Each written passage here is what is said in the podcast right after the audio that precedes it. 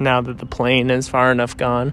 There's an opportunity there for growth, for reflection, for change, but contrary to the Jesus that I've often seen in anger and in fury and in condemnation, this Jesus seems to be just genuinely sad.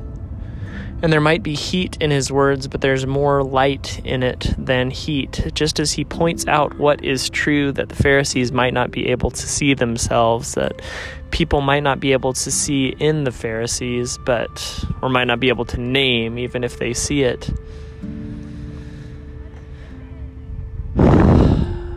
And so it is with all of us to have blind spots in ourselves that we don't know, that we're not aware of, if we're not making fearless moral inventory of ourselves, if we're not correcting ourselves whenever we fall into error. But there is grace there and mercy. There is judgment and the mercy and the faith. We get caught up sometimes in the Jesus world with the way, the truth, and the life, but I like that phrase the judgment and the mercy and the faith. There is judgment, but there will be mercy, and there may be faith on the either side of both of them together. And that is good. And there is hope there.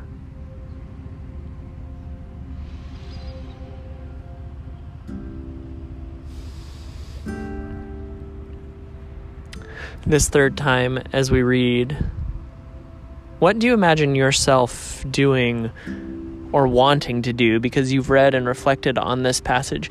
What might God be calling you to do or to be in these words? But alas for you, scribes and Pharisees, charlatans, because you shut the kingdom of the heavens in men's faces. For you do not enter, nor do you allow those going in to enter.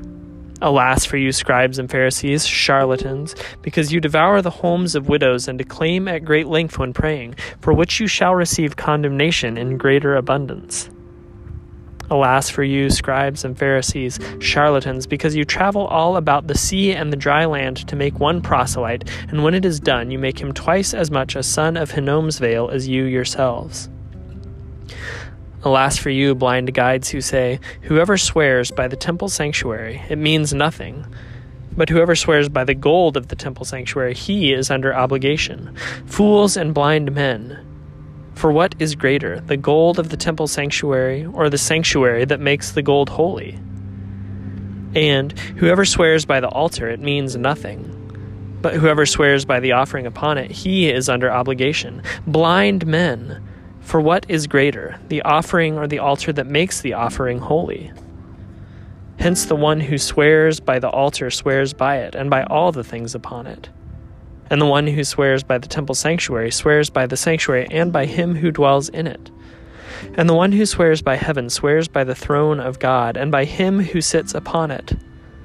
Alas for you, scribes and Pharisees, charlatans, because you tithe a tenth of the mint and the dill and the cumin, and have neglected the weightier things of the law, the judgment, and the mercy, and the faith. Yet these things you ought to have done, while also not neglecting those others. Blind guides who strain out the gnat, but drink down the camel. Alas for you, scribes and Pharisees, charlatans, because you clean the outside of the cup and dish, but inside they are filled up with plunder and dissoluteness.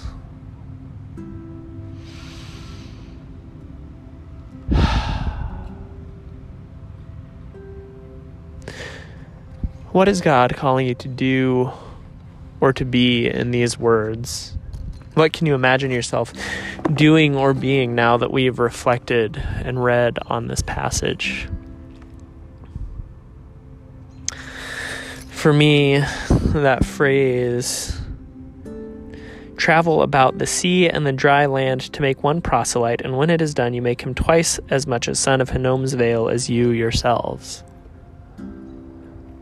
For me, it was about my ACA, adult children of alcoholics, need to control others, to make them into an image of myself that I might be safe to know that they will not, as in Enneagram 9, that they will not threaten my inner peace.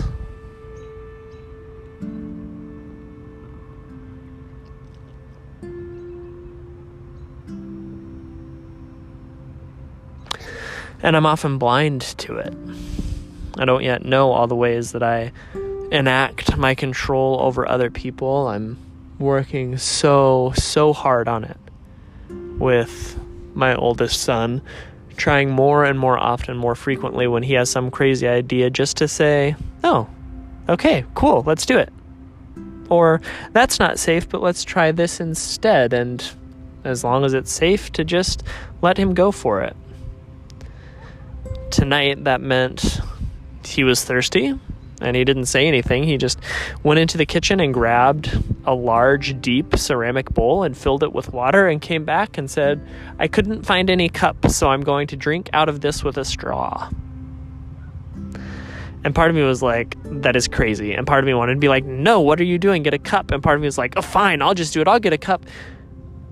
And I just waited for a few minutes at the dinner table and ate my own meal. I focused on myself and then I talked to him about it and I said, This is a good opportunity for both of us because you, daddy thinks that this is crazy. But you had a problem and you solved it yourself in a creative way. And if you'd asked daddy, I probably would have said no, but you did it. So why not? There's no problem here. And he kind of laughed and then blew bubbles in his bowl with his straw and made kind of some splashes and then drank some down and I didn't need to control him.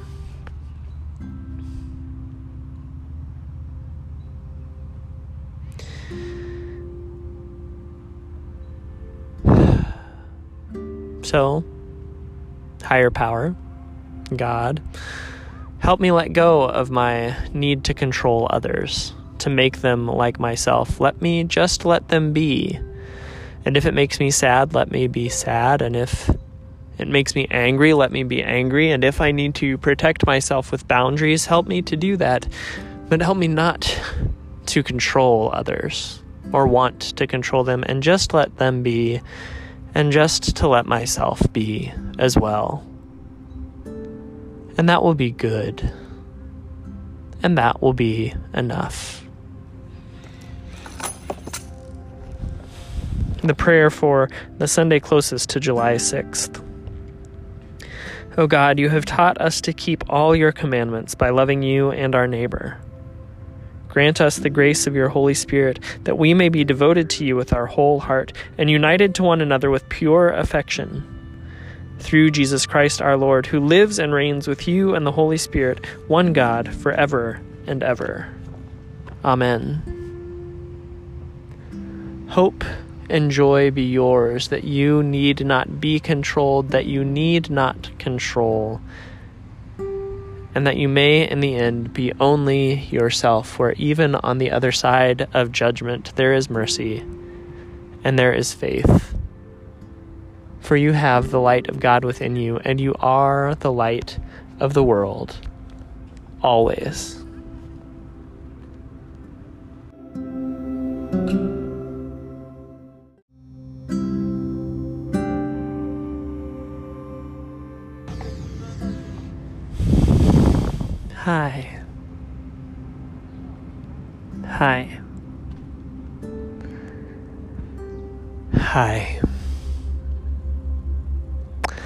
Welcome back to the Barefoot office. I went to pick up a power drill from someone, and so I'm sitting out on the shores of the lake on a park bench with the sun setting, it'll get too dark for me eventually, but for now, this is just fine. And I'm so, so glad that you are here. We're on the path towards the airport, so there are also planes that roll over, and hopefully, I'll keep this close enough to my mouth that we can hear as we continue to read from the Gospel of Matthew. So we read three times with a different focus for our attention each time. First, just notice what word or phrase sticks out to you. And let that be the entry point into your attention and your reflection on this passage. But alas for you, scribes and Pharisees, charlatans, because you shut the kingdom of the heavens in men's faces. For you do not enter, nor do you allow those going in to enter. Alas for you, scribes and Pharisees, charlatans, because you devour the homes of widows and declaim at great length when praying, for which you shall receive condemnation in greater abundance. Alas for you, scribes and Pharisees, charlatans, because you travel all about the sea and the dry land to make one proselyte, and when it is done, you make him twice as much a son of Hinnom's Vale as you yourselves. Alas for you blind guides who say, Whoever swears by the temple sanctuary, it means nothing. But whoever swears by the gold of the temple sanctuary, he is under obligation. Fools and blind men, for what is greater, the gold of the temple sanctuary, or the sanctuary that makes the gold holy? And whoever swears by the altar, it means nothing, but whoever swears by the offering upon it, he is under obligation. Blind men, for what is greater, the offering or the altar that makes the offering holy? Hence, the one who swears by the altar swears by it and by all the things upon it. And the one who swears by the temple sanctuary swears by the sanctuary and by him who dwells in it. And the one who swears by heaven swears by the throne of God and by him who sits upon it. Alas for you, scribes and Pharisees, charlatans, because you tithe the tenth of the mint and the dill and the cumin, and have neglected the weightier things of the law, the judgment, and the mercy and the faith. Yet these things you ought to have done, while also not neglecting those others. Blind guides who strain out the gnat but drink down the camel. Alas for you, scribes and Pharisees, charlatans, because you clean the outside of the cup and dish, but inside they are filled up with plunder and dissoluteness. Blind Pharisee, first clean the inside of the cup, so that its outside may also be clean.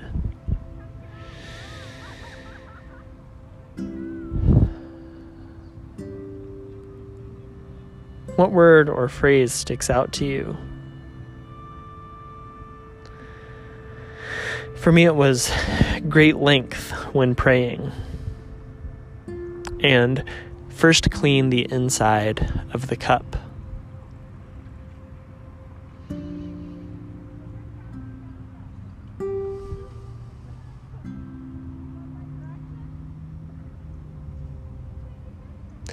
The second time, as we read, what,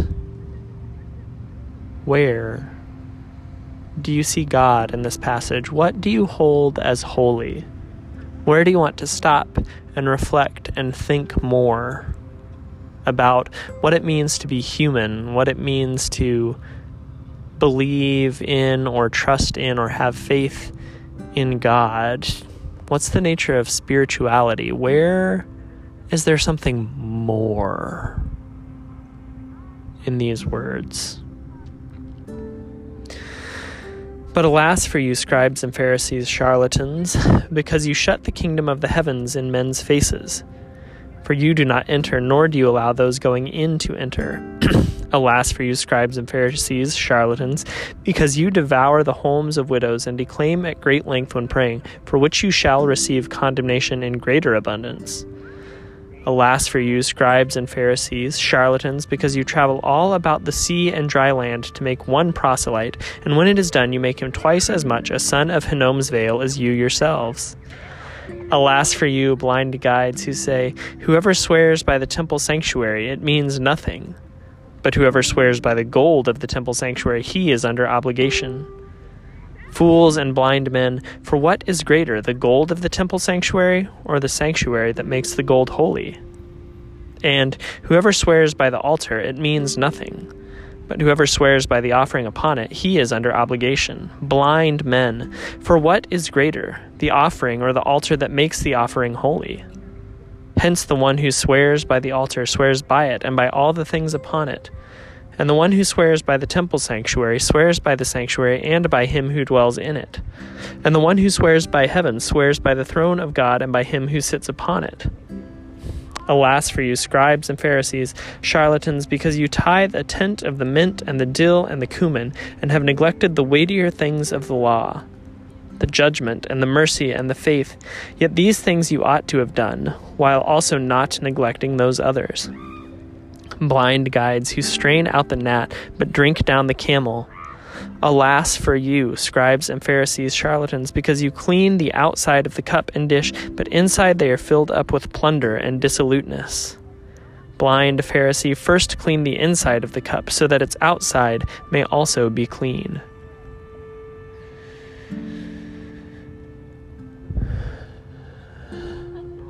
Where do you see God in these words?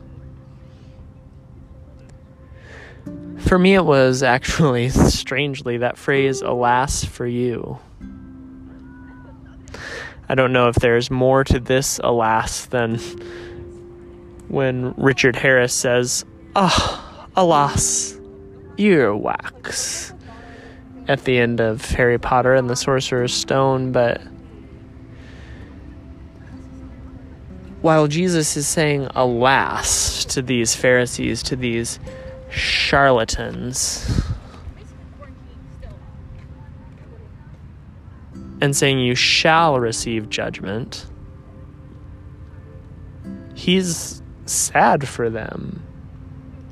He's not angry, he's not judging them in the sense of harshly condemning them, just judging them in the sense of what you do is sad.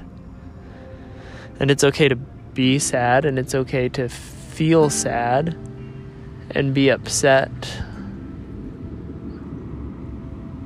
And it's okay to make, well, it's not okay, but sometimes you make Jesus sad by what you do.